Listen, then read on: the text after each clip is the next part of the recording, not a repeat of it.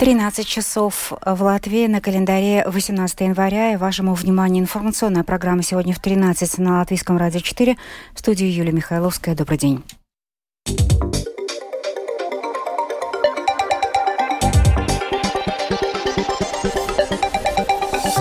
В этом выпуске объединение латвийского телевидения и латвийского радио «Быть» Сейм проголосовал за единые общественные СМИ.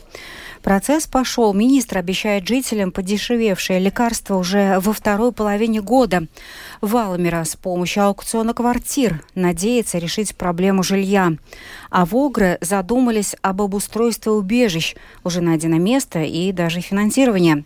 Продажа наркотиков, отмывание денег. В четырех областях Италии проходят облавы на мафию. Теперь подробности этих и других событий.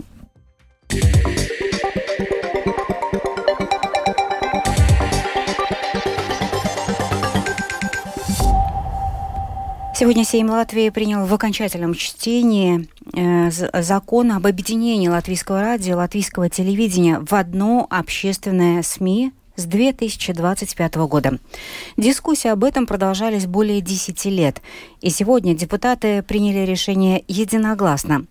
Ранее прийти к консенсусу не удавалось по различным причинам, в том числе из-за недостаточного финансирования. Но сейчас все условия выполнены. Об этом заявила перед голосованием председатель ответственной комиссии Сейма Лейла Расима от прогрессивных.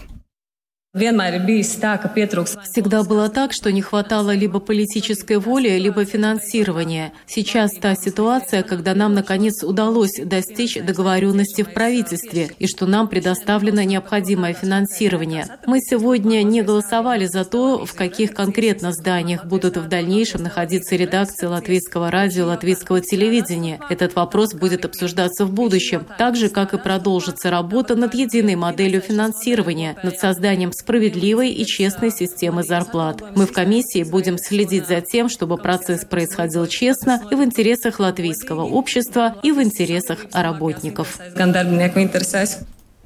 На сегодняшнем заседании Сейма также планируется принять решение о дальнейшем направлении коллективного заявления более 10 тысяч граждан Латвии о введении сниженной ставки НДС в размере 12% для предприятий общественного питания. Автор инициативы надеется, что законодатели наконец-то прислушаются к общественному мнению, и Латвия присоединится к большинству стран ЕС, где уже действует сниженная ставка НДС на услуги общепита. Жители Латвии во втором полугодии смогут рассчитывать на более дешевые медикаменты. Также, начиная с мая-июня, будет расширен список компенсируемых лекарств. Об этом заявил министр здравоохранения Хасама Абумери.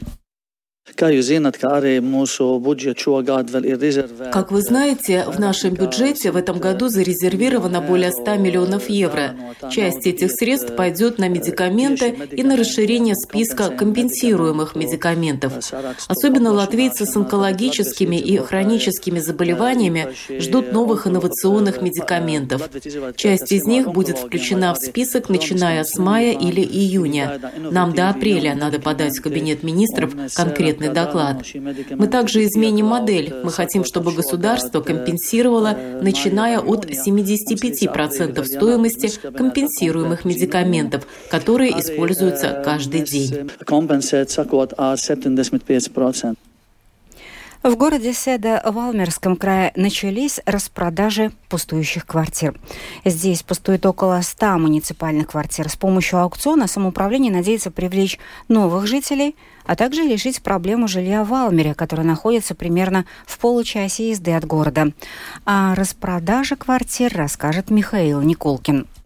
Город Седа вырос в 50-е и 60-е годы 20 века из поселка вокруг торфяной фабрики и обладает характерной для тех времен застройкой. Сейчас здесь пустыми стоят около 100 квартир, которые находятся в собственности самоуправления. Чтобы квартиры не простаивали, а дома постепенно не приходили в негодность, было решено выставить жилье на аукцион. Сейчас продаются первые девять квартир, рассказывает глава управления объединения Стрэнчи Янис Петерсонс. На мой взгляд, это логичный шаг, особенно если в Алмере действительно не хватает жилплощади, и Валмера развивается как промышленный центр. Если эти квартиры будут приведены в порядок, то плюсы то, что близко Стрэнчи, близко Валмера, хорошие дороги, тишина, природа. Председатель правления, обслуживающей муниципальные здания компании Valmeras Namsaimnieks Андрис Кабракс указывает, что новым владельцам придется вложиться в ремонт квартир. Если сейчас в Седе можно купить схожую по квадратуре квартиру более чем в 10 раз дешевле, чем в Алмере, то, скорее всего, ремонт, который придется провести, окупится. Здесь есть потенциал, что мне очень нравится. В этих домах, называемых в народе сталинками, которым 50-60 лет, они, по сути, более качественные, с толстыми, основательными стенами. По опыту нам с Аймнекса мы провели реновацию одного такого дома, и мы видим, как хорошо он после нее выглядит, как конфетка. Он намного лучше, чем эти панельные дома. Кроме того, глава отдела интерьера Валмерской средней школы дизайна и искусства Илза Мелналксне Пуриня рассказывает, что всем новым владельцам квартир будут бесплатно доступны интерьерные проекты для жилья, которые разработают воспитанники школы. Она также отметила, что несмотря на необходимость ремонта, дома в Седе обладают своим шармом.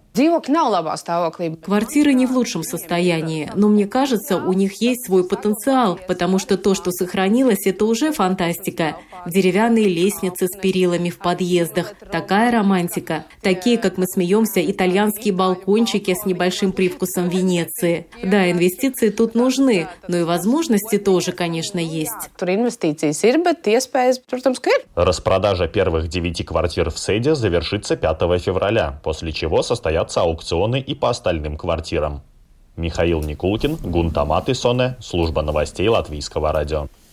А вот в Огре задумались об обустройстве убежищ. Найдено уже одно конкретное место и средства на его оборудование. Что это за объект, расскажет редактор еженедельника недели Огры Наталья Кетнера. Объект находится под трехэтажным социальным домом, примерно такого же размера помещения в три этажа под землей. Именно отсюда на случай ядерной войны должно было осуществляться управление железной дорогой Прибалтики. Кроме укрепленных бетонных помещений с массивными дверями, которые, как в фильмах, открываются с помощью огромного металлического колеса, все было напичкано различной аппаратурой – там же были построены своя дизельная электростанция, две насосные станции. Для очистки воздуха была создана сложная система вентиляции. То есть на случай ядерной войны на объекте было полное жизнеобеспечение. Время от времени возникали вопросы, что делать с этим подземельем. И вот сейчас об убежище снова вспомнили. По словам руководства Огрского самоуправления, в этом году помещение этого объекта в Парогре приведут в порядок, поставят даже кровати и снабдят запасами воды. Все это самоуправление сделает за счет своих финансовых средств.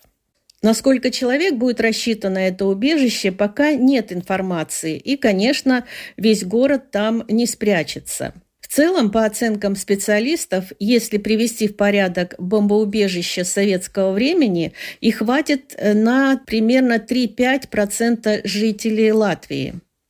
В Огрском крае в плане гражданской обороны отмечены 29 мест пунктов сбора для эвакуации и размещения. Это в основном железнодорожные станции и школы. Ну а что касается государственных решений, то Министерство экономики до 31 ноября этого года должно разработать проект строительных нормативов для бомбоубежищ. Россия минувшей ночью атаковала различные области Украины, в том числе Хмельницкую, 33 дронами «Шахет». 22 из них уничтожены, еще несколько дронов не достигли своих целей, говорится в сводке ВСУ. Губернатор Белгородской области утверждает, что ВСУ выпустили по Белгороду и Белгородскому району 10 ракет, но все они сбиты. Украинская сторона пока не комментировала это утверждение. Но российские власти сообщили о сбитии дрона самолетного типа в подмосковном Подольске. Они утверждают, что он летел атаковать Москву, сообщает BBC. Ну и московский аэропорт Внуково на некоторое время был закрыт.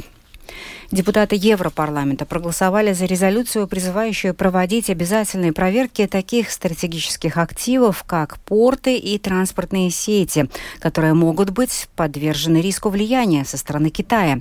Задача – исключить подозрительные инвестиции. Тему продолжит мой коллега Рустам Шукуров.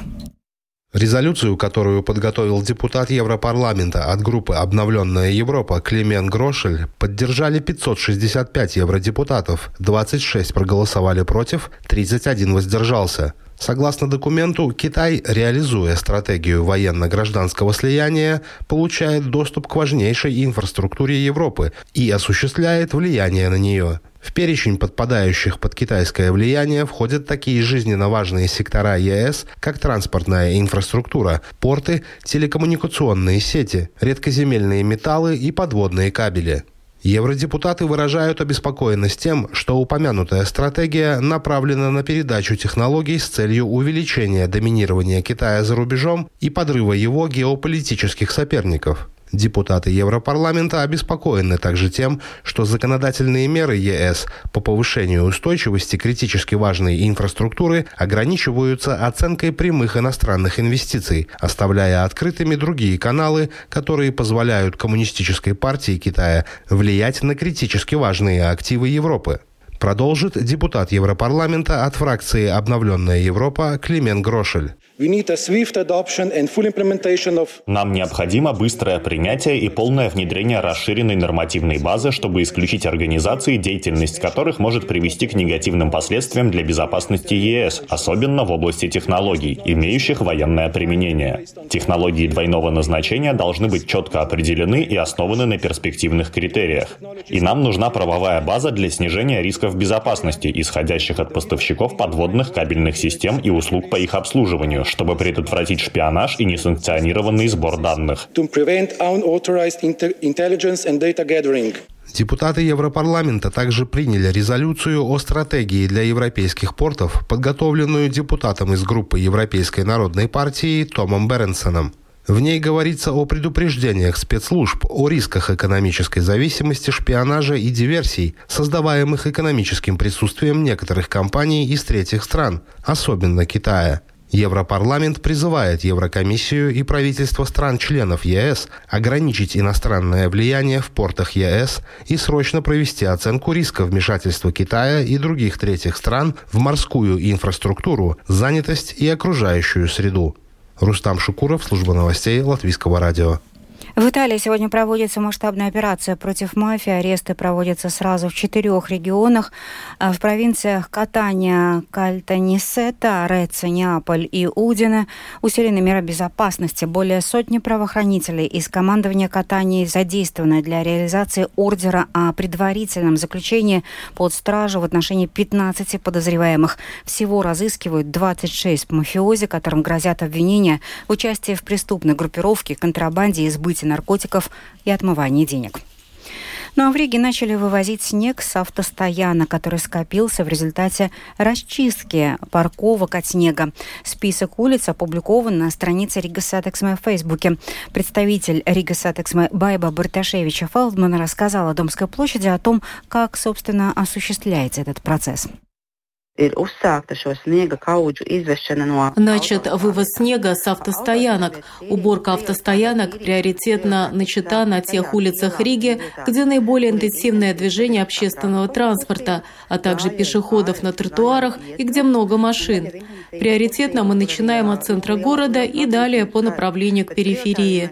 Уборка снега на автостоянках зависит от того, сколько машин там размещено, так как может быть так, что чистильщик может заехать, а там пять свободных мест и три занятых. Поэтому образуется ситуация, что где-то убрано, а где-то нет. Но уборка автостоянок продолжится как сегодня, так и завтра. Поэтому призываем это учитывать. Мы сообщаем об улицах или районе улиц, где будет производиться эта уборка, и просим там машины по возможности не оставлять.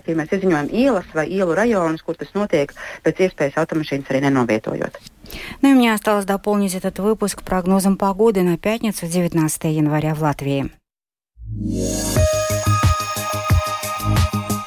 Ночью ожидается небольшая облачность. Местами, преимущественно на западе, пойдет снег, дороги будут скользкими. Ветер западный, юго-западный 5-10. В прибрежных районах порывами до 15-18 метров в секунду. Температура воздуха минус 6, минус 11. На побережье от 0 до минус 5 градусов, а в восточных районах до 13 градусов мороза.